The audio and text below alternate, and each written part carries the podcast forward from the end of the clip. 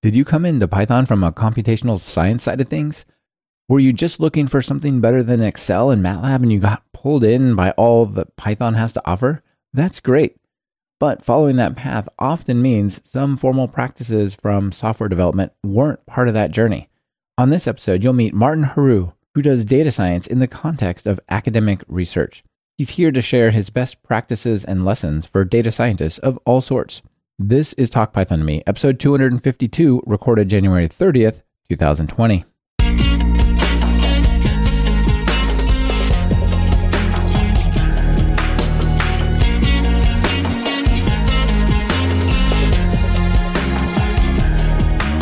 Welcome to Talk Python to Me, a weekly podcast on Python, the language, the libraries, the ecosystem, and the personalities. This is your host, Michael Kennedy. Follow me on Twitter where I'm at mkennedy. Keep up with the show and listen to past episodes at talkpython.fm and follow the show on Twitter via at talkpython. This episode is sponsored by Clubhouse and Linode. Please check out what they're offering during their segments. It really helps support the show. Hey everyone, a couple of announcements. First, I have a very exciting new course that we just launched this week. If you've always wanted to solidify your programming foundations and get into Python, but you've never had the chance to take a computer science course, I built a course for you. It's called Python for the Absolute Beginner. It's for absolute beginners because we start from the very beginning. How to install Python, what is a variable, why do we need loops, and so on. And then we go on to build some really fun projects that will teach you 80% of the Python language. Another challenge people run into when learning programming is having something to work on that's not too big, not too small, but just right that'll actually teach them what they're studying. That's why this course is 50% video lecture and 50% hands on exercises. So if this sounds useful to you or to your colleagues, visit talkpython.fm slash beginners to find out more. Another quick announcement. Last week we had a brand new sponsor, Springboard. I'm super happy to have them supporting the show, but I did forget to mention something that I think will be really useful for a lot of you. If you want to take one of their AI or machine learning online career tracks, they're offering 20 scholarships worth $500 each exclusively to Talk Python listeners using the code TalkPython to me, all one word, all caps. And it only takes 10 minutes to apply. So that's the thing I left out. Use that code, get the $500 scholarship, Talk Python to me, all one word. Just visit talkpython.fm slash springboard if you're interested. And another announcement. Recently, we've had to trim back our RSS feed length. It had all 252 episodes in there, all the show notes and everything. And as far as I was concerned, we were going to ship those to you all as long as we could. I want to make sure that everyone can go back through the entire catalog and get everything that they want. And yet, because of the size, I think some of the players, especially in the Apple ecosystem, started to go crazy and ship old episodes as if they were new and to not show the latest ones. And all sorts of weird things started happening. So, in order to fix this, or let's say rather, in order to attempt to fix this, and it seems to have worked, we've reduced our RSS feed to only show the last half a year of episodes. Again, that's not because we don't want you to get the old ones. That's because we want you to get at least the new ones. So, uh, what a pain. But I know that some of you are going through the entire catalog and learning as you go, trying to go through the entire history of what we've done, which, thank you, that kind of blows my mind. That's an incredible effort. So, what I've done is I've also made a separate RSS feed that is not part of the subscribe at iTunes or subscribe at Google Play feed because that's where the problems were. If the entire RSS feed works for your player, you're welcome to have it. I put it up at talkpython.fm slash episodes slash RSS underscore full underscore history. You can get that in the links for your sh- in this show in the show notes here, and you can also get that on the footer of every single page at talkpython.fm. So that's the easiest way to get it. Just go to the bottom, look for the RSS full history link, and put that link directly into your podcast player if you want to get the full history. If you're happy with the latest half year, just do nothing. And make sure you're subscribed as you have been, and you'll keep getting the new episodes, hopefully without any hiccups this time. Martin, welcome to Talk Python to me. Hi, Michael. How's it going? Hey, it's going really well. I'm happy to have you on the show. Thank you very much for having me. Yeah, we're going to talk about the science side of Python, which I think is a really interesting place to talk. You know, if there's that famous, well known article called entitled The incredible growth of Python done by the data scientists at Stack Overflow. And there's this super sharp inflection point around 2012 where the growth of Python, which had been pretty stable, it was like a third, fourth tier rank language. And then it just took off at that point and went up and up and up. And I think my theory is a lot of people came in from data science, but I think that that kind of overshadows that there are just a lot of people that started adopting Python for this a little bit beyond Excel or the first, I just need to do a little coding or I just need to do a little automation. And I think people are just coming into this from so many angles. And I think that a large portion of that probably is scientists. What do you think? I totally agree. I mean, that's how I came into getting into Python was a, a transition from MATLAB, for example as a early first language for anybody who's interested in doing just that little bit of automation, that little bit of something to go beyond Excel, I think Python's perfect. And now with the tooling and, for example, Anaconda, those types of things, it just makes it so accessible. Yeah, absolutely. You know, my theory, the reason it's really popular is you don't have to take on all the computer science ideas and concepts all at once. You don't have to have a static class and a function with accessibility modifiers and all that. It's just like, well, just write the three lines you need here. And then, oh, if you need this idea of functions, then you can learn them. If you need classes, you can learn them and so on. It's, it's really, really approachable. Yeah, no, I totally agree with that. For sure. And now, before we get too much into our topic, let's start with your story. How did you get into programming in Python? Unlike some of your previous guests, I'm not your traditional path person. I'm, I'm a physiotherapist by training. And then after that, went on to do graduate work. And it's after my master's, did a PhD. And it's during the PhD that uh, I learned two different languages uh, that are very different from each other. One of them was LabVIEW programming, and that was for my data acquisition and interface for data collection. And that's I guess you can call it coding. Is it more of a visual a type of day like ETL type thing? Yeah, and you connect your lines. And one person, when they saw the back, the not the front end, but the back end of my program, once said it looks like a bomb diagram, which you know, kind of, I guess it does. So it's all this spaghetti behind the scenes. The logic is there once you understand coding, but it doesn't teach you the, the you know how to program properly. But then at the same time, my supervisor took on the task of teaching me MATLAB which by the end of my PhD I was quite competent in, and it was a great skill that those two together worked quite well. And then I progressed, uh, did my postdoc and continued that, uh, a lot of MATLAB. And then it was really, I'd heard of Python from uh, a colleague that went to do some post grad work at uh, in San Francisco. And I met her at a conference and she says, Oh, the folks I work with use Python. And so, uh, me being just curious, I went and looked at it. But that was probably, you know, 2007, 2008 or something. And I kind of read on it, read up, I saw these tutorials on, you know, going to Python from MATLAB, but it's the, the tooling still wasn't there. The how to install it, how to get the various packages. It I tried for a couple weekends and then I just kind of gave up because obviously I was proficient at MATLAB and I didn't. I'm not a programmer. I just wanted to get my job done, my research done. So right, and a lot of the stuff, the data science tools and libraries were just early seeds yeah. growing at that time, right? I think NumPy came out. It was created around that time, and probably Matplotlib and Jupyter wasn't around yet. So there was a lot of support that wasn't there, right? Exactly. So for somebody who's a, you know in a sense a non-expert, it was just too daunting, and so therefore I went back to MATLAB, and then it was just uh, finally uh, I'm, I'm a Linux person. I started that in probably 2010 maybe, and I've never looked back. I've been using Linux the whole time, so I'm quite. What distribution are you on these days? Uh, Linux Mint or Ubuntu kind of depends on pretty much how I'm feeling on the day that I install, but it's between those two usually. Okay, cool. It's just what I've run on my on my computers. I put it on my mom's computer so I can help her out from a distance because it's mm. kind of easy. You can use older computers and just use it in the lab or for some of the experiments we run. We just need basic computers, so I just thought it was a nice way to reuse uh, some of the equipment. And then with this open source kind of mind and uh, th- that I had, uh, Python started to be a little bit more appealing. And then I looked a little again, revisited it, partly because I was looking at the courses for software carpentry, which is this thing that teaches uh, scientists that have no computer skills some of the basic skills, and usually around either R or Python. And you get a bit of shell and you get some Git. And so that really made me look again into Python. And uh, from there, that's all I've been using for the last maybe four or five years now. Beautiful. Yeah, the software carpentry stuff is pretty interesting. I've had the folks behind that on the show before it's not a lot, right? It's not a lot to get you started. It's it's a couple of days, a little bit of. It's not even all programming. It's here's how to use a shell, and here's a, what source control is, and so on. But at least it plants the seed, like, hey, these are things you should pay attention to. Yeah, it's really here's the landscape of a few things, and it's a teaser, but if you have some labs or some institutions, it's the culture. They use R for, for example, if they do a lot of uh, genomics, for example, everybody's using R.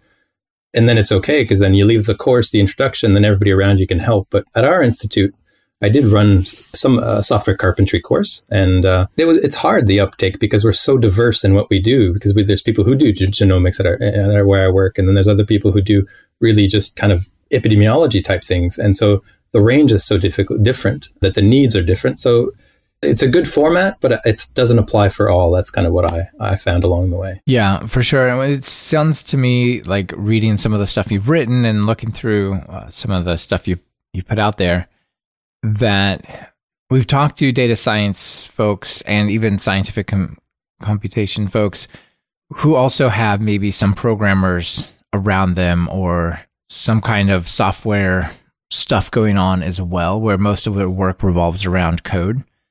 But it yeah. sounds to me like what you guys are doing, it's a little bit more like you're scientists out there on your own. And yeah, here's some stuff that you can learn and use. But when you get stuck, you know, you're kind of alone on the internet, sort of. Is that right? Pretty much it is that while it'd be nice if we had a big amount of funding to have dedicated people to program and to automate some of our things, it's just not the case that the funding is not uh, all that great pretty much around the world. But so if you're working in one of those places that has that, it's great. But most of everybody else, we just have to, you know, figure it out ourselves. And that's kind of how I learned is just by either I could continue to do this pointing and clicking and realizing the mistakes I was making and not able to reproduce anything and those types of things, or teaching yourself. But that's not easy. It's a bit overwhelming, I think. Whereas it, rather than having a, not enough resources, I think it can be overwhelming because there's just so many resources for people. And unfortunately, we're strapped for time. And so that's a big stress on people at this more senior level. They just feel they don't have the time. And the students, well,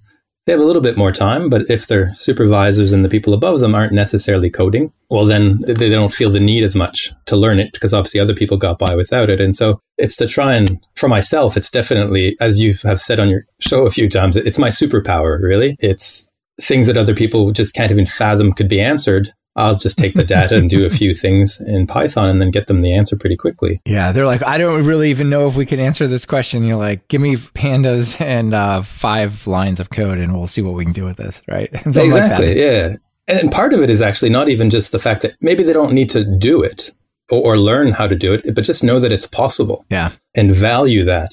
And, and in terms of valuing it, I think it's that that's what's interesting is that we're regardless of what type of science you're doing, in the end, it's all based around computers. It almost doesn't matter what field you're in, you're going to be most of the time dealing with data.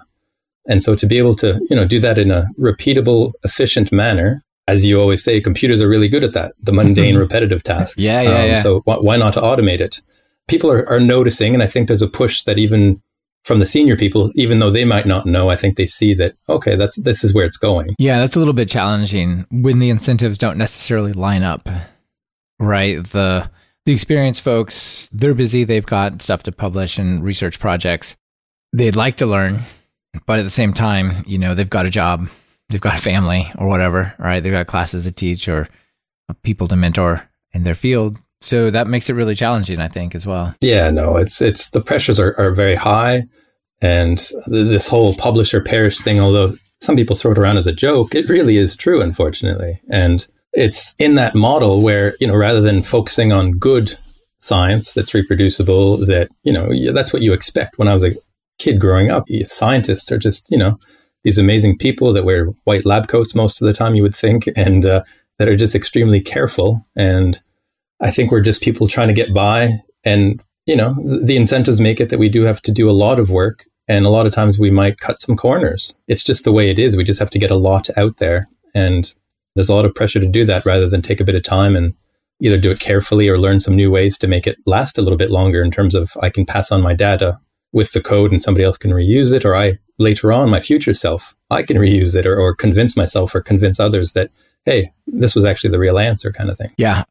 I'm having a hard time even coming up with an example where you're doing research and there's not a lot of data to be processed. You know what I mean? yeah. Yeah. like, what field is it possible? Like, well, we have seven things. We're going to study these these seven. I'll just put them on a line, or like almost anywhere that people are doing research now. There's so much data available that you can collect in you know whatever way, whether it be economics. You can just go load up all the data about all the economies and all the purchasing and habits and whatnot, or you know, if you're doing neurology, you can the amount of EEG data or whatever is ridiculous, right? So it seems like programming is a really important skill just to almost be functional these days. Well, definitely. And I think that in this, for myself, it actually started with first, it was a bit of electronics. And I didn't know anything about that, obviously, being a physiotherapist. And I ran into trouble. And then I almost stalled my PhD for, was it six or eight months just because of a simple wire, a couple wires that needed to be soldered together and connected and n- nobody where I was from knew anything about that. And it took a long time just to find the right person. And I was like, never again am I going to have to be not self sufficient. So I, I yeah. taught myself electronics. And then I think with programming, it was the same thing is that you can find the right people, but either it's going to take time and money. And it's not always, if they're not exactly in your field, they'll do their best. And then it's going to be multiple iterations to get to the final what you would like. And you don't even understand how it got there. So I think this idea of learning just enough to get you by really is quite valuable. And as you go, the learning curve, although it's Python and it's obviously easier than other languages, if it's not your thing, it's a big learning curve. The ideas of programming. At the same time, you don't want to just learn programming, you want your results. That's number one. So it, you're juggling all these things. But once you get over that curve, the big learning's done. And then it's just adding on for each new project. You might learn a new technique. You might learn, oh, now I'm going to use databases or now I'm going to learn Git and now version control my code and, and things like that that come along. But so it's how to do it progressively, not get intimidated and not just say, ah, oh, I'm going to go back to my point and click programs because at least I can get the results quickly. Exactly. Or Excel. Yeah. Yeah. yeah Excel. I, I, try not to use that word and it's not my, I have a fear. yeah. I have an allergy, to be honest. I walk by the people who have those screens open and I, oh, I just, yeah. Yeah, I don't. I personally have this thing about Excel and science. It just really, for more than just a simple, you know, keeping a, a, few numbers or doing some you know basic adding or addition or stuff like that it's fine but uh, it really i mean it just doesn't have a place in, in my opinion uh, nowadays so yeah well i think the problem is like it's fine for the simple case like i use excel for accounting and the stuff that yeah exactly we do and it's it's great. It's got to take a few numbers. It's got to add this column and it's got to divide by that and put, you know, 20% over there. I don't know, whatever, something like that, right? That's fine we did a whole episode on Excel with Chris Moffitt, episode 200, Escaping Excel Hell with Python and yes. Pandas. And that was a lot of fun. One of the things that dawned on me that really makes these worksheets in Excel or any, you know, could be Google Sheets, it's really no, ma- no difference, that makes it really tricky is it's kind of full of go tos. You mm. know, when you when you have a formula that's down here in like A32, and then it says add stuff over there and then make this decision and then take that from over here. And then there's a formula over there. It's like there's no way to look at it and tell what order that it flows right? It's just go here exactly. then go there then go back over there then take some of this. And yeah it's just it seems like it takes some of the worst practices when you try to push it too far. Yeah i think if it fits on a page and and you've got a few pages i think you know, and everything is self-explanatory. I'm okay with that, and, and you know, even I, I've done that for a survey that I published with one of the papers that I wrote, and it was the best way to present it. But when you've got a lot of those embedded formulas, I, as a person opening it, have no idea what's the flow of all of this. And the bigger they get, and that's, you know, there's research that's been done and people who've analyzed Excel spreadsheets is that for every hundred things that you do in Excel, there's going to be a approximately five errors. And the more complex it is, the more likely you're going to make these mistakes. Hmm. And I think the hardest ones are, for example, the one that came across in some of the data that I was involved in, I asked to see it, is, for example, take the average because we did three responses from somebody, take the average of the three. But what happens if there's a missing data point? Well, just by default, from what we did, Excel puts a zero. Yeah, so right. now you're so. averaging two numbers with a zero. And it was just, but you had to search through and it was like in you know page number eight on you know this ii 52 and they're very difficult mistakes to find. Whereas coding if it's done you know if you choose your variable names well and you do a bit of documentation it can almost read like a story and you can even somebody who can't code necessarily can at least follow and kind of, or you could just sit down with them and just tell them the story of the code, and they might be able to say that doesn't make any sense. Yeah, yeah. Wait, th- you're doing this wrong, right? Whereas Excel's m- much more nebulous. yeah, it's Yeah, it's- exactly, very yeah. vague. This portion of Talk Python to Me is sponsored by Clubhouse. Clubhouse is a fast and enjoyable project management platform that breaks down silos and brings teams together to ship value, not features. Great teams choose Clubhouse because they get flexible workflows where they can easily customize workflow state for teams or projects of any size, advanced filtering, quickly filtering by project or team to see how everything is progressing, and effective sprint planning, setting their weekly priorities with iterations and then letting Clubhouse run the schedule. All of the core features are completely free for teams with up to 10 users. And as TalkPython listeners, you'll get two free months on any paid plan with unlimited users and access to the premium features.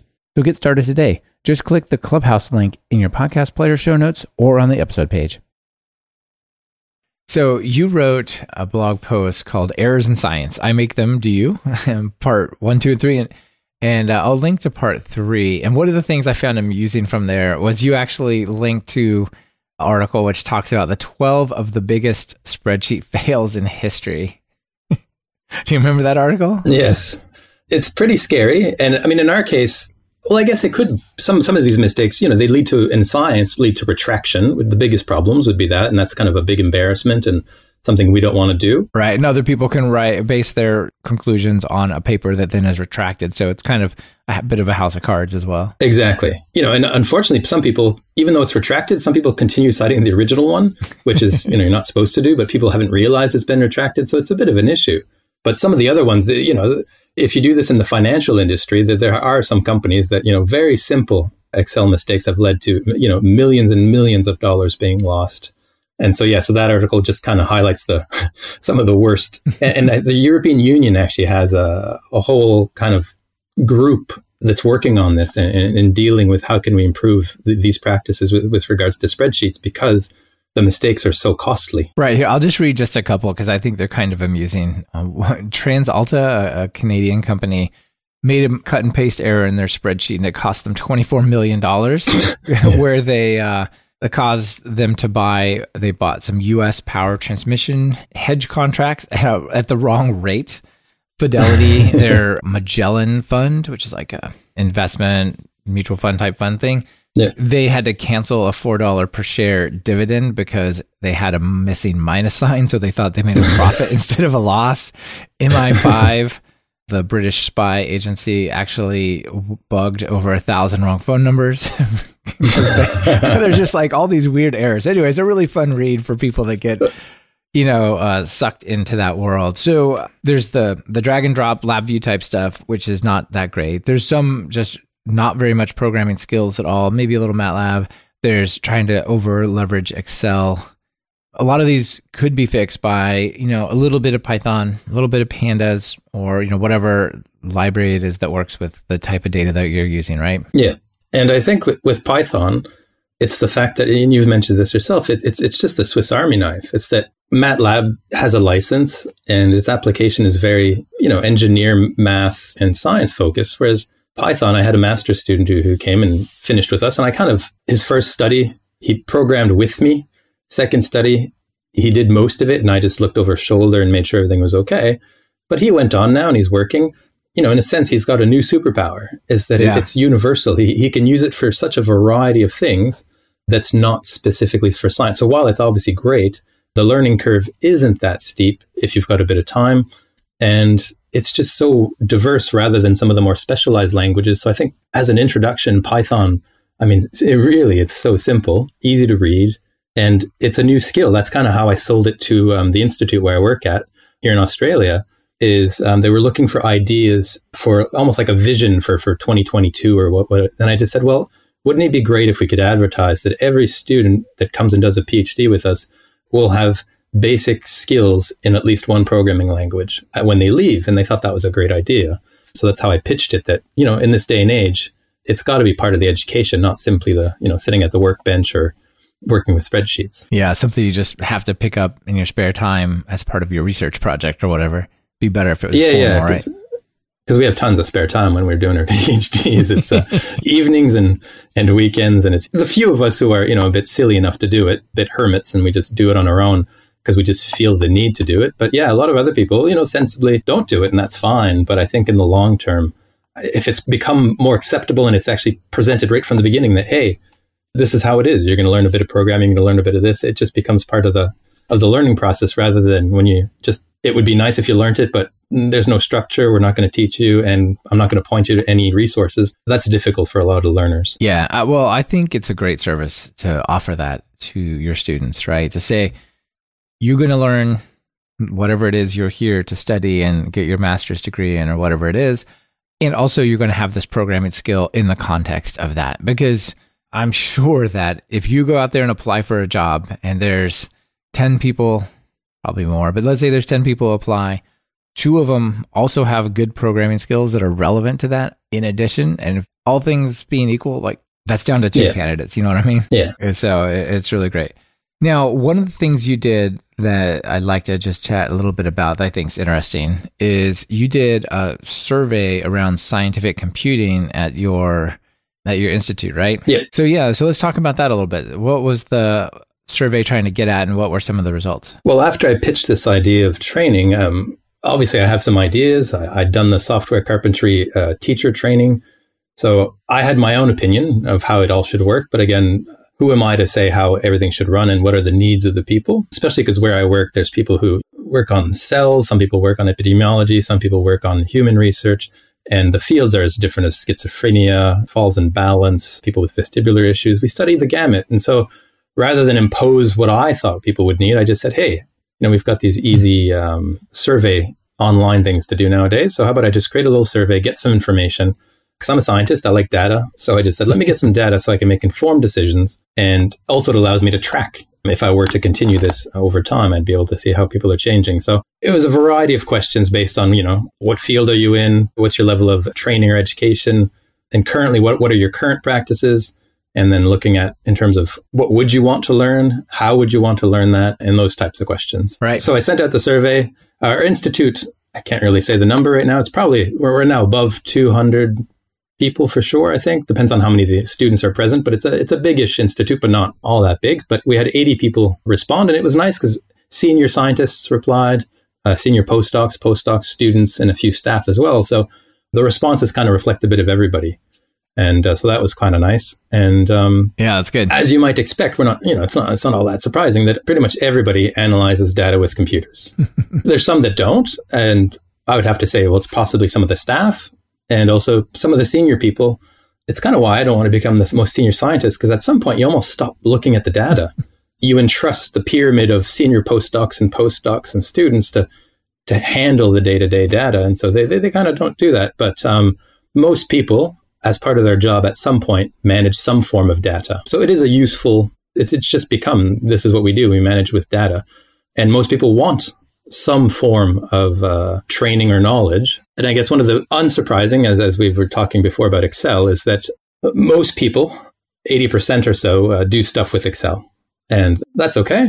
But what's surprising to me, and I guess because Excel is even easier to pick up, is the fact that nobody's actually got most people 20% only had actual training had done a, a, course of some sort with regards to excel you know i think people think excel is easy in some yeah. sense it is easy but that can be a really advanced tool when i was in college i took a course on basically like spreadsheets and man back in the day it was like lotus 123 and all sorts of random things that aren't really around anymore but i remember learning I mean, I, I felt like I can use Excel, I can load data, I can do formulas, whatever. Like, there's a lot to learn about stuff that you can do in there. So that's, you know, that only one out of five get any real instruction on that. That's surprising. Yeah. And, you know, I have a colleague who went off and kind of did a, an online course for Excel. And, you know, he came back and everybody was really impressed and just he was showing everybody new things. And, and so done properly, as he was doing it, I could see that, okay, it's not as bad as I used to picture it. But unfortunately, he's one out of you know everybody I've ever come across, and so really, the majority of people are just think it's just point, click, add some numbers, try a few things. But um, yeah, there's not much education behind it, and I think what's interesting also in the survey, I asked about other tools. So, for example, you know, we, we do a lot of data management or statistics, and there's obviously the typical point and click programs. And a lot of those have the equivalence, but for, you know, you could do that in programming, is that many more people were using point and click programs than people who would program. Yet the ones that programmed always had more training, just because obviously to learn it, they had to do some form of training. Whereas the point and click, it's the problem that it's just, it's deceptively simple. And I think statistics is one of those areas that, you know, I think a lot of people have allergies to for some reason in science. I, I kind of like them myself. I think they're important and you got to understand them. But with this point and click stuff, a lot of people just kind of click some buttons, think it's okay, and then this big output comes out with sometimes some figures, a lot of times these big tables, and they're difficult to interpret. And yet some people just say, "Oh, where's my p-value in there?" And then they're just say, "Great, this one worked." And if it didn't, well, you know, maybe click a few different buttons and see if the answer changes, uh, which is obviously not great science, but it does happen. Whereas with programming, it's you kind of have to know what you're doing from the get go. And so there's a lot less chance of that just kind of what people would call p hacking. It's just searching yeah. for and trying permutations of it until you get something that, oh, that looks better or what I was expecting. Yeah. Well, if you're going to wire stuff together and push buttons, like it's almost always going to give you an output, right? So yeah, well, there's an, there's the answer, right? Well, at, in programming, you kind of got to really think through it and line it up or it's not going to give you an output. It's going to give you an exception, you know, a traceback or something, right? Yeah. And, and I think the value of, of programming, for example, in those contexts, and it's one of those things I'd never even thought of. Now I do it almost all the time is that if I'm using a new statistic or I'm using a new program to analyze my data, why risk putting in my own data that I spent all this time putting in and hoping that I'm doing it right to get an answer rather than generate, which is quite simple nowadays, generate some data that I know the answer to. So, you know, simulate the data and put in some artifacts or put in a, a certain trend so it will give me a statistical result, run it through, and is it as expected? If so, great. Then I can apply that to my actual hard earned data and I can kind of trust the data and the results a bit more versus other than that.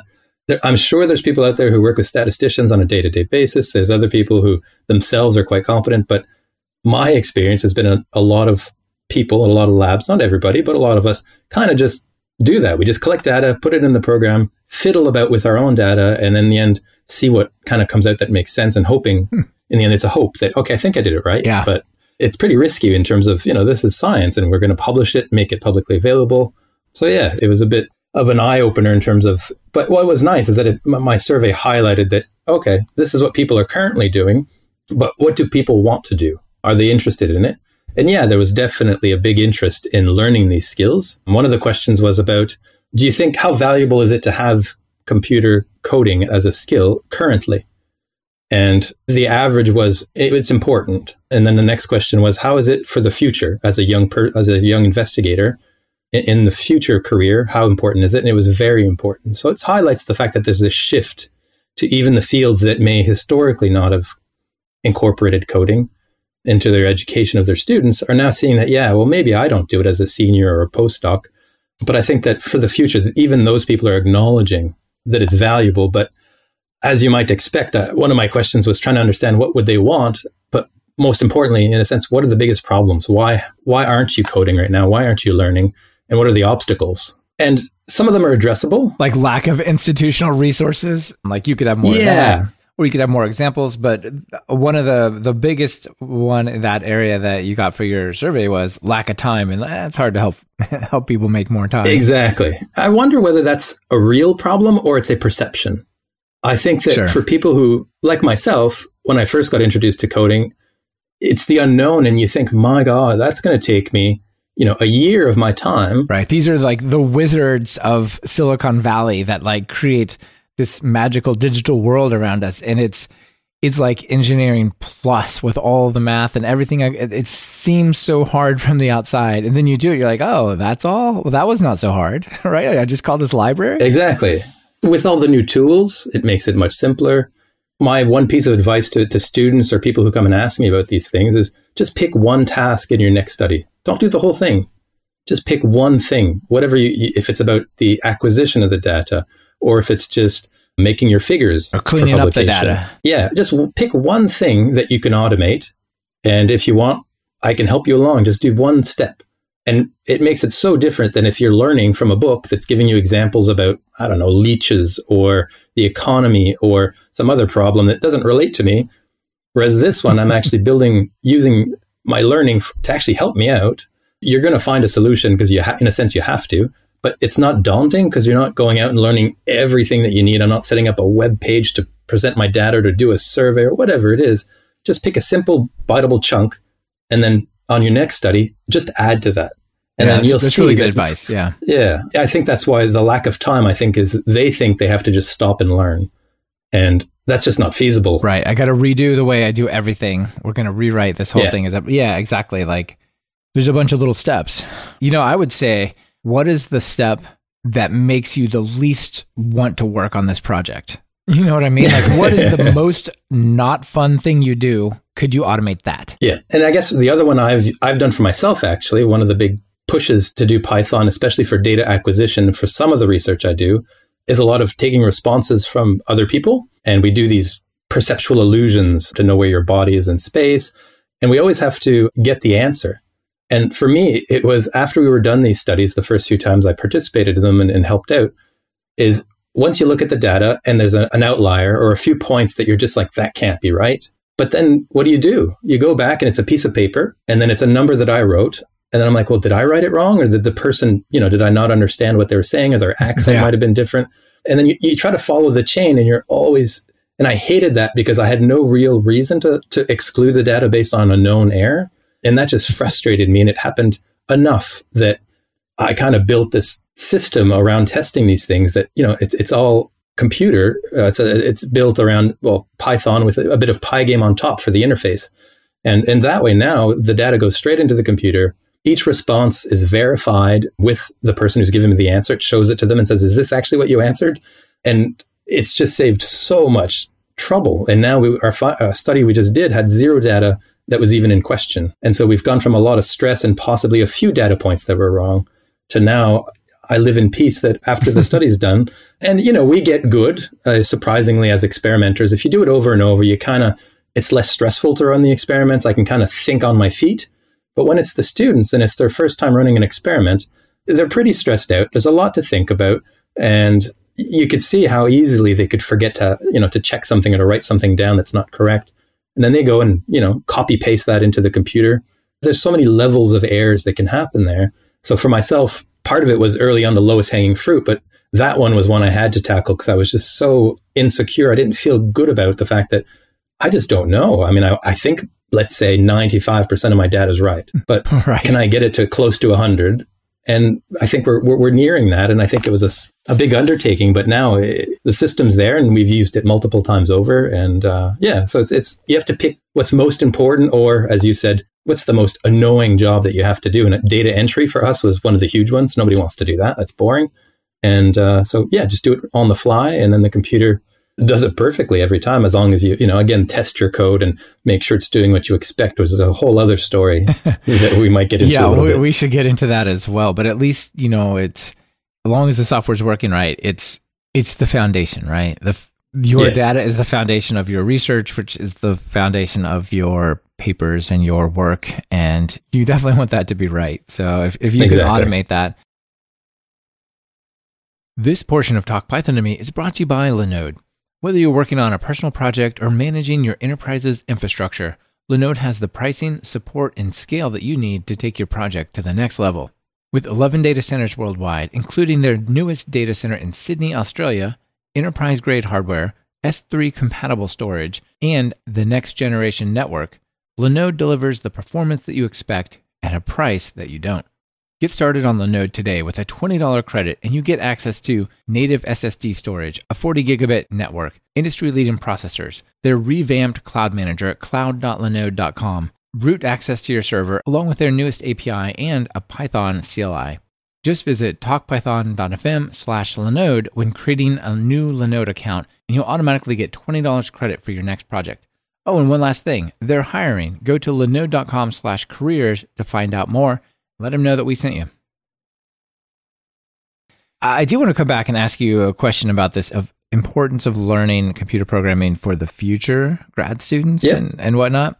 One of the things I think is interesting here is probably that means uh, people are seeing more and more data that they need to work with. That's probably one angle I would suspect that's pretty straightforward. I wonder another one about just almost like sort of grant money angles as well. Because when you're a new grad student or postdoc, maybe you don't have a grant yet, maybe you don't have a lot of resources. And with things like Python and the SciPy space and whatnot, you know, it doesn't matter if you have money or not. you can you have the some of the best computational tools in the world. Those ones that people used to find black holes and work from the Higgs boson and whatnot, and you get those tools for free as well. What do you think about that angle? Yeah. Well, I mean, for us, it's it's actually that's the truth. Is that there's things that I wouldn't have been able to do. Some of it is going data mining on our own data that we've accumulated, and I'm about to do the same thing with a, a colleague of mine that I write a blog with. We're going to go data mine three different data sets that have just been laying there that have a piece of information that would be really useful together, especially that you know doing it by hand or by Excel would just I think it's an insurmountable task, but programming makes that possible. And then the other thing is, as you mentioned, a lot of the this move for all of science and, and, funding agencies, especially, are asking people to make their data public. Some journals also ask to put your code public. So now, really, you have access to all these things that maybe I can't collect this data. Maybe I can't do this, but I have access now. I can download it. I can search through it. I can ask new questions on old data. Right. Get their Jupyter notebook and their data, and then you can you start thinking from there, right? You can start exploring and, and changing it and slicing it differently and trying to make exactly discoveries, right? Yeah, and I think that's the, the, the whole push towards open data is when you do clinical studies, for example, clinical trials to see if an intervention works. Well, that's important, but then really it's the meta-analysis, the thing that puts it all together. And so that push for people to present the data in their papers in a way that could be useful for scientists who, you know, do science on science. They they analyze all the studies put them together and say, overall, the evidence is this. Well, similarly, I think this is where coding and da- open data can help is let's not reinvent the wheel. And j- some of these data sets can be combined or they can be just searched and by people who have completely different ideas that you'd never thought of, but somebody's going to go out there and just either, you know, contact you or just themselves just move on with that data. And I think just progress will happen a lot faster and more efficiently. And that kind of research, as you're pointing out, doesn't really need any grant money. I mean, you can work on a fairly cheap machine and, and just get the data and try out a few things. And right. I think that's that's where it's going to definitely big data, but big collaboration as well. Right. It, it needs time, but it doesn't need money for resources potentially, right? Yeah, it's a culture change because of the incentives. There's a lot of incentive to uh, be exclusive. I, I own this data set. I'm the one who collected it, and my group pushes these results out, and I want to keep I don't want to be scooped by anybody else, for example. Some of that I can understand. Right. There's still discoveries to be made in this data, and uh, here's our first one, yeah. but we're hanging on to it for the rest, right? Which is, yeah, yeah, I can understand that. That might be hard fought to get that. Yeah, and so it's a, I think it's a, it's a culture change that way. It's it's a gradually I think that people will be more transparent and hopefully you know and you can see putting an embargo saying you know we'll make it public but in a certain amount of time and but at some point but the competition for these things is quite high. So therefore, you can see why some people like to kind of hoard their data a little bit and not necessarily make it publicly available. But the move is for a lot of the top journals to require people to put their data in some form on public repositories. So the move is there. And if you're funded, actually, a lot of funding agencies in Europe, and uh, I think the NIH has some of these policies, is that if you're funded by us, well, you're going to make your data available to others. So. Right, right. This is ultimately paid for by the taxpayers. This is not yours. So share. Exactly. Right. similar for open publication is that, you know, we're giving you the money to do this. Therefore, when you publish, you have to publish in open source journals or you're going to pay the fee to make it an open publication within that paywall yeah. journal. So that, those are, those are uh, similar in terms of the move towards open science. Sure. Well, one of the interesting things that you've written about, and to, I think it comes back to this sort of which comes first, but one of the, the challenges is the life cycle and the openness or the lack thereof of the data and the algorithms and the libraries for science is not necessarily the same as for random software project by software developers, right? Say versus Flask, right? You yeah. talked about some of the important lessons that people in the science space can take from the computer science side of things, things like GitHub and issue tracking and whatnot. Do you want to talk about that a bit? Well, it's computer science, and I was always thought, why is that called a science? Really, aren't they just you know nerds or geeks on the computer? And I had that that false perception, obviously, and now I'm kind of one of those people myself to some extent. But when I was starting out, it was all just, isn't it just a mishmash of they're just typing and there's no rhyme or reason about it? And to be honest, it's kind of interesting. I coded MATLAB for the longest time, and I had so many misconceptions. My code was, uh, my PhD code was two scripts that were, you know, and I thought it was cool that I had like 3,000 some lines of code. Yeah. I had so much copy and paste. It was very embarrassing. I don't want to go back to that because I just didn't know any better. And the people who taught me didn't know any better. Right. Nobody said, What are you doing here? They're like, Well, that looks like mine. So this must be fine. Good work. exactly. Yeah, yeah, yeah. so it's just this inheritance. It's just this, unfortunately, the natural selection is, is in the wrong direction in this case. So gradually, you know, I read up more about it. Software carpentry pointed me in, in a good direction. And then uh, I read some books. Uh, I fell upon your podcast and then Brian Okken as well. Um, and I started realizing that all this stuff has already been figured out, which obviously is obvious. People have figured this out in, you know, a long time ago in the 70s, 80s, and, and up till now. It's just so much simpler. The, the, the workflow, all the things like GitHub with making suggestions or changes and all those kind of things, pull requests. Right. You put your code up there, somebody will find, if they find something wrong, they'll put an issue in there. If they can fix exactly. something or improve something, they'll do a PR. And it's, you know, science talks so much about this research study is valid. We know the Big Bang happened this way because this is peer reviewed, right? Yeah. And I mean, that's kind of what GitHub is.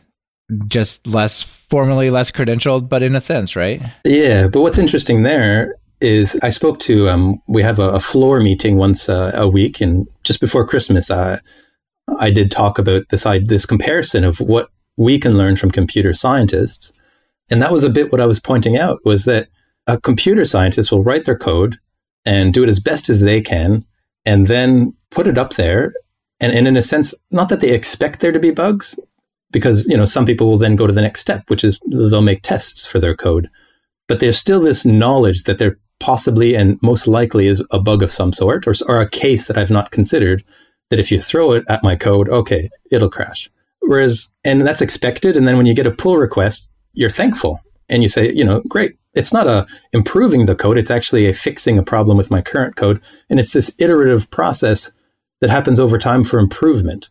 Versus in science and i realize this doesn't speak to everybody out there but a vast majority of us if we do code but even if we don't we just do our work and then we polish it up into this little you know either word or pdf document that we submit to a journal and this polished final version has most of the time no data attached to it. It's just a few figures and some tables, gets assessed by two, three other of my peers, and they have no idea the you know all the steps that were taken. There is research on this that, that kind of shows that the number of somewhat arbitrary decisions that are made along the way to collect your data in terms of okay, well, I'm going to use this versus that. I'm going to exclude these cases versus that. I'm going to use this test or this filter setting versus that there's so many permutations that in the end, it's almost, of course, you're going to find something significant. But in itself, it's just a self fulfilling prophecy. You're setting yourself up to find something. And then, as the, the Texas sharpshooter example, it's that thing of the guy who um, he's got a barn and uh, there's bullet holes in the barn, and there's always a, a, a red circle around it. And this guy comes by and he says, Wow, do you hit that every time? And he goes, Yeah, I'm so good. And then his wife comes out and then she says, uh, he actually just shoots the barn and he draws a circle around it afterwards. so if you want to find something, you'll find it.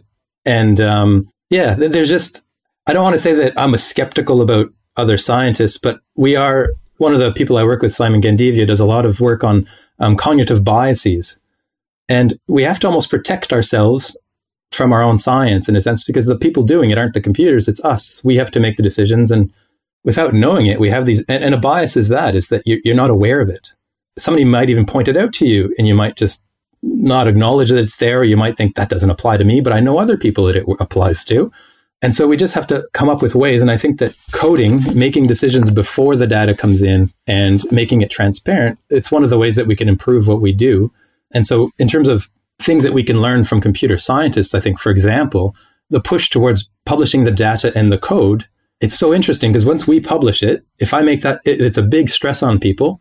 Currently, it's almost like some people don't even make an effort to clean the data or the code because they don't want anybody to use it. Right, right. Just leave it uh, totally obscure and like, well, I have no idea what this does, and the variable names are bad, and what is this about? And just ah, forget it. Right. That's, that's exactly the full outcome. Yeah, and that's somebody okay. looked at that as well and saying that I think it's over eighty percent of the data sets that are out there or code is, is actually not really useful. But if you think of it from a computer science point of view, well, that's actually almost the start of it, right? Unless you have a very big group and there's been multiple eyes on the code, this might be the first public appearance of this code. And it would be nice if people had the chance to look at it, run it a few times, figure out if there's any issues. But the risk of that, the way the current publishing system works, is that if anybody finds a genuine, not more just not a little error, but anything that's of significance, that means the paper probably will need to be retracted, which is a huge deal in science. Right. Versus in computer science, well, sure, put a pull request and I'll fix that for you. It, they're humble enough to know that I'm not perfect. There's going to be things I may have made a mistake in this. Versus in science, it, it's we publish and we just want to move on.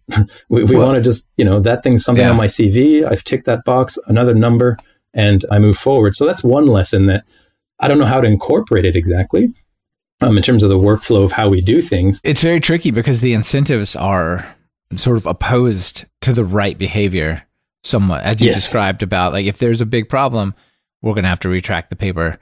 You know, there are some things trying to solve that a little bit, like JOSS, Journal of Open Source Software. Are you familiar with that? Yeah, yeah. Yeah. So, I mean, you can publish the code there and get some eyes on it. But fundamentally, right, eventually you got to take it and do the research. And if the problem is found afterwards, it's bad. But at the yeah. same time, I mean, isn't really the zen of science to get it right. Again, the, the, the pressure, the time constraint that we all have makes it that it doesn't happen.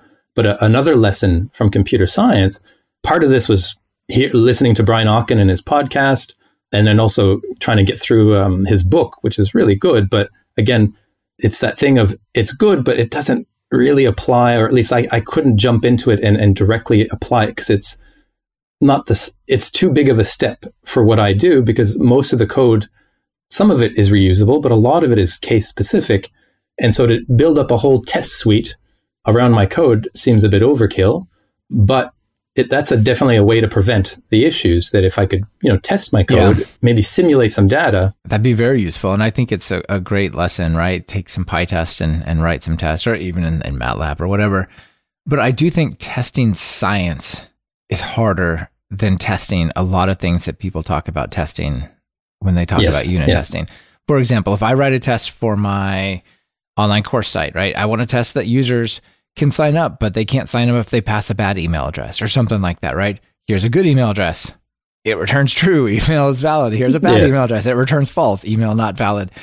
But if I have, here are some wiggles in gravity, was that a black hole collision? Like, I don't know. We've never observed it before. I'm not even sh- like you know like you know what I'm getting at. It's just like it's yeah. It's really hard. And so I don't know. Do you have any advice? Like maybe take data that you know the outcome of, and then try to run your code yeah. against it, predict something that you know should be some way, or, or I don't know. What do you what do you advise people there? Because it seems much harder from a, a software side to write the right test for that kind of stuff. Yeah, I, I definitely I think that's the test your code where it's possible in terms of just line to line or functions. But then it, when it actually is interfacing with the data, I think simulating the data or a, a data that set that's already been you know analyzed and processed, those are the two things that I think have to be done a little bit more. And some fields just do it innately, whereas we don't. And sometimes there's a limitation to, to how much we can test the code in this case. But I think that being able to simulate data and having it know the outcome before you run it through it it gives you at least some about, amount of certainty. So yeah, that's one thing that people could start doing a little bit more. But where do they start? I mean, for myself, that's one that I don't know how. There's um, uh, Greg Wilson, the founder of Software Carpentry, has this series of papers on, in a sense, best computer practices, scientific computer practices, and, and good enough. and in there, it's true. We don't have enough time to be perfect. So good enough for most of us is good. And he mentions testing your code but there's that's where it ends is that you know he might put a reference but i don't necessarily think that the current way to do it for you know big software programs or projects translate all that well. So obviously some types of sciences that's what it is because it's all based around big programs and, and big pipelines of, of data analysis. But on the the people that are more like myself that do data collection themselves they write their code themselves they write the papers themselves it's i'm just not sure how to test my code or if i do it's going to be clunky. It's going to take me a long time. And is it necessary to be at that level? I would love for somebody, but again, it's this thing. Everybody's strapped for time, and so somebody like Brian obviously has no interest in writing a, a textbook or a blog series on how can scientists test their code, and also it's the fact that we're so different. The, the fields are so varied, and so I still feel that while I think computer uptake in terms of programming, Python, those types of things has definitely skyrocketed. Some of the the tools that come along with computer science haven't matured or morphed enough to make it easily implementable. So, you know, GitHub yeah. is something that version control is obviously a, another important thing to talk about in terms of computer software. And I think software carpentry teaches that on its two day course. And it's just logical I mean, in terms of the way, yet scientists, I don't know, there's a, a comic strip called PhD, Piled Higher and Deeper. yeah. Um, and uh, there's this one that everybody puts up as a slide often. It's the, uh, he has his thesis version as a doc, a Word document. And it has a thesis version one doc, and then it has version one point two, and then it has final, and then final final, and then final final underscore dash final changes. And I cringe because I actually looked back when I found that at my own thesis, and that's exactly what I had. You're and like, look, this is an interesting naming convention. It's slightly different than mine. exactly. Everybody kind of laughs at it when you show it, but really, there's no great workaround because, you know, like a word, for example, does have this inbuilt thing that you can, you know, track changes. Everybody loves it. But once you accept that change, it's gone. Yeah. So if you want to have a history of it, you need to save a new a new version of it. And there's the more collaborative online things that, you know, Google Docs and stuff like that. But still, the idea of having a history, and in a sense, that's what science is about, is, is being able to show from the raw data all the steps that were done. And I think it should continue on to the manuscript as well. So version control is another important lesson that yeah, we can yeah. apply, I, I, think. I just noticed that Google Docs, I know they had a version history, but you can tag different versions, which is kind of oh, nice. cool. Like so you could have final, final, final, final changes. just in, in one doc, right?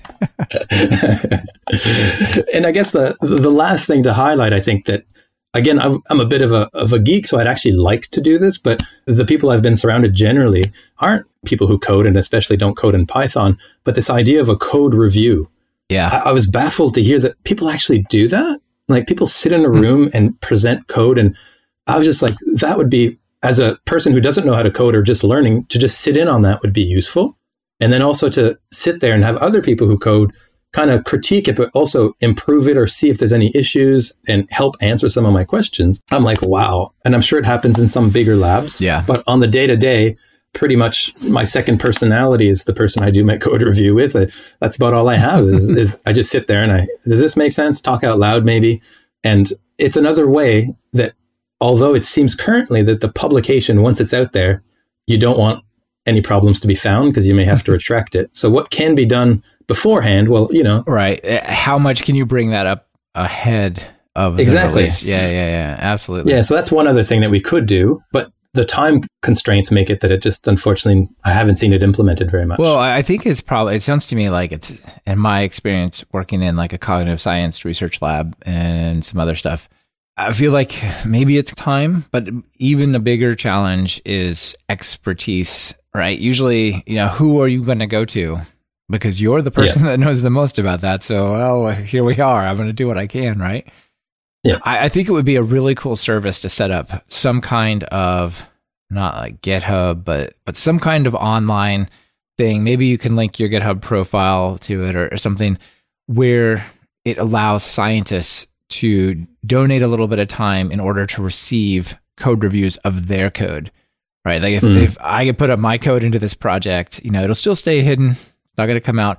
But if I agree to code review somebody's stuff collaboratively with them, then they'll yeah. do it for me, or someone someone else will do that for mine, right? Like I, I earned a half hour of code review by doing a half hour for someone else, or I don't know. It seems like there's probably some way to like put this out on the internet and, and create it in a way where you know the 20 people that are doing this kind of thing actually could get together and have a look and help each other out maybe yeah no i think that'd be useful and and you know you have to find the people that you you would trust to do that but it's similar to you know the earning beans for for giving good feedback. I think here you can earn trust points or whatever it would yeah. be, and you know it, the quality of your your comments and and keeping it to yourself. But all, yeah, and, and proper coding practices, simply breaking it down into small biteable chunks means that you can reuse it yourself. So once maybe you've got some feedback on a section, or maybe somebody will tell you, turn that into a function. Well, then once it's been reviewed, you can kind of trust it. But I think a lot of us just get into it. We just want the answer. And we, in a sense, we probably reinvent the wheel way too many times. Yeah, that's something I definitely saw a lot of is like, here's a huge long script with no function or branching or, or other than an if statement. You know, it doesn't have, it doesn't have a lot of structure to it, which means it's nearly, it cannot be reused almost, right? Exactly. And one of the things you touched on is one of the big differences between scientific computation code and like computer science, formal software developer code is you hinted at it before, but it's like you often hear that code is read way more times than it's written. It should be written first for the software developers, and then secondly, so it also runs, things like that, right? Whereas with science code, it's like once you get it working and you get the graph, you're done. You don't need to polish it, you don't need to touch it again. It works. It did the thing. We got the outcome. We're going to you know come up with something different next time or whatever right and i think that puts a very different kinds of pressure on organizing your code reusing your code documenting your code there's just like all these different pressures and i'm not saying one is better than the other necessarily if your job is to like i gotta quickly analyze this data and get it out like i'm not going to tell you well and you have to make a package while you're at it right like that's not your problem but it does mean the the code is treated differently. It potentially has errors lurking in different ways and so on, right? Yeah. And I think that's the workflow hasn't been adapted very much to the life cycle of the, the kind of code that we would write. And I think it's the lesson of take as much as you can and turn it into functions and things that you can reuse. And then, you know, build tests around those, for example, or have code reviews on those. And then the nuances for this current study, well, that'll be, you know, something to maybe just be a little bit more careful about, and maybe have somebody look at it or check the outputs. But it's true that, you know, I, I was listening to it, really rung a bell when Brian Okken said that about, you know, in terms of testing, why not? When, once the test is built, once the code is written, you're going to make it legible, obviously, make it clear, but also make sure that it's correct because it's, you're going to be looking at this over and over and over. And it's going to, you know, whereas in science, I write all the time. I read very little code. I barely know how to read other people's code. And that's interesting to me too, because I'm sure um, that with all your experience of the various languages that you know, yeah, you can kind of look at different code and kind of pick up quickly the, the general structure of things, even if the variable names are funny or versus for me, because I've got such a personal style that I've kind of adopted based on the various things, the resources I've used, you know, I can read my code very well. But then the second I go just slightly differently, I'm just bleary eyed. I'm like, what, what, what are they doing here? And I can't, and it's because we, we're very much just code for ourselves. Not everybody, but many scientists code for themselves or right, maybe primarily one other person. Yeah. Yeah. yeah. And so um, it makes it a little bit more difficult. But I, that idea of code reviews, I agree that if you can't, somebody else doesn't know how to code, well, they're not going to be able to help you with the line to line things.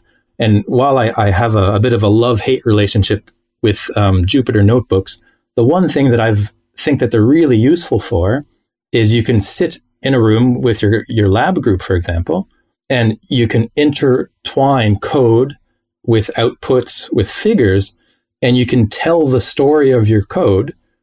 And while the, you know, if there's a, you're calling the wrong function or there's a little bit of a mistake, those might be more difficult for others who don't code to find. But at least the, the, the, structure of your code, what it's doing, what its exceptions that it's trying to catch, you can do that I mean, I think Python's very readable as a language, but I think that the Jupyter Notebook makes it even more accessible because you can document it. You could put little interpretations here and there, and then the figures right. are output. It's kind of a way to do a bit of a code review for people who would probably run away from that and be a bit scared of saying, let's come to this code review at 12 today. Nobody's going to show up. But if you say, come on, I'm going to show you how I analyze my data and I'll show you some results you can kind of secretly put in a bit of a code review. you, you can hide it in a Jupyter notebook. Yeah, disguise it. Exactly. yeah, yeah. Uh, that's a good idea. Very, very cool. Well, uh, you know, thinking through this, looking back on what you've been saying, it does sound like there's some interesting things to take from the computer science world and adopt into the scientific world. But I would say one really good thing that it seems to me is if what we're doing is moving people from Excel into something like Python, even if there's fewer tests than maybe ideally and whatnot, surely the code can be more validated in Python or Jupyter than it could be as it is in Excel, right? So that's got to be good for reproducibility and correctness. Yeah, no, I totally agree. And simple lessons about, you know, variable naming and uh, just how to structure the code into functions.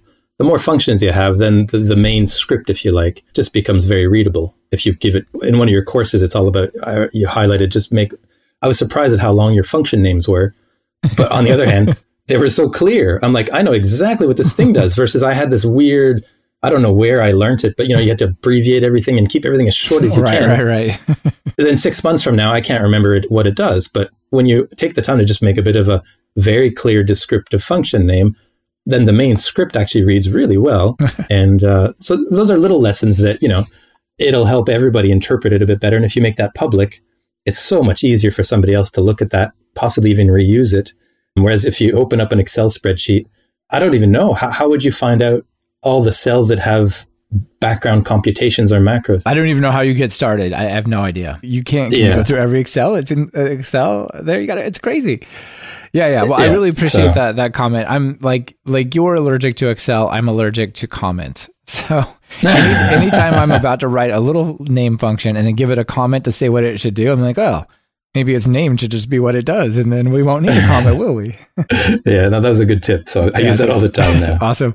I really do like this good enough practices in scientific computing that you referenced, and I'll be sure to put that in for the show notes. But it's got like really easy to adopt and reasonable stuff. So it's clear, concise steps. So that, that's really great.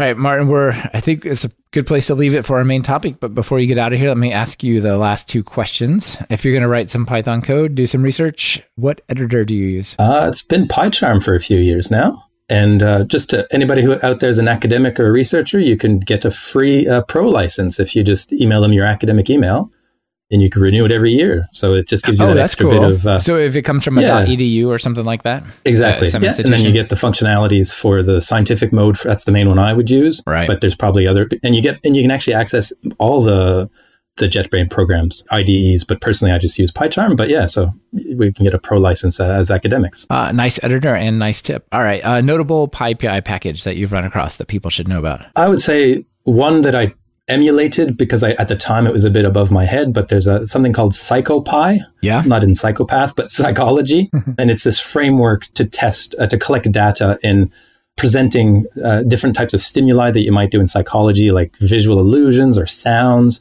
And it's a nice way they actually have now uh, implemented it so you can actually design and run your experiments right on the web, but you can also implement it on your own machines. So PsychoPy is, is a group in England that's been doing that just recently there's a, a package called uh, Dabest. I think it's Dabest. I don't know how to say it. D A B E S T Pi. Dabest. yeah, it's data analysis through estimation, and it's pretty much there's this trend towards moving away through from just simple p values and just saying that something is significant or not to providing appropriate estimates of these effect sizes. And sometimes your data is parametric, uh, which means normally distributed. Other times it's not. And so there's this move towards estimating these things in the confidence intervals, but there's some of the statistical software doesn't do it for you. So uh, these people, um, I'm pretty sure they're, they're from Singapore, and it's cross-platform, but they have a version for Python, and it gives you these beautiful plots. It computes your estimates for you, but it gives you these wonderful graphs of the effects, and um, it's all done through bootstrapping. So it has no assumptions about the, the distribution of your data. So that's a really neat one. They came out, uh, I think, just a few, not even a year ago, I think. So no, that's, that's quite useful. Yeah, those are great suggestions. Awesome. All right, final call to action. People are out there, maybe they're scientists or do scientific computing. They want to bring some more of these ideas from computer science to their world. What do they do? I would say for yourself, smallest biteable chunk, implement something for yourself, and then also just try to, in the tea room, coffee room, just mention it to people. And, and if you hear about issues, don't sound like the smartass who says, Why didn't you code that? Just say, Hey, if you want to sit down for two seconds, I can just show you something. And because I think that there's this dualism of people who code and those who don't. And I think that the magic of it for some people is a bit intimidating. And so rather than keeping the magic for ourselves and, and, and, you know, being a bit elusive, I think just demystify the whole thing and just say, hey, look, it's really simple. Let's just do this. And I think the more people can do that and make it part of the culture of how we do things, I think that helps. And support from up above. So, you know, the, the senior scientists who may not have come through a time when coding was available all that readily or was a specialty, even if they don't want to themselves, support the junior people and realize that you know for their future careers and just for the the betterment of of reproducible science uh, try to support it if you can. Very good advice and super interesting ideas. Thanks for sharing them with us. All right. No thank you michael. You bet. Bye. See you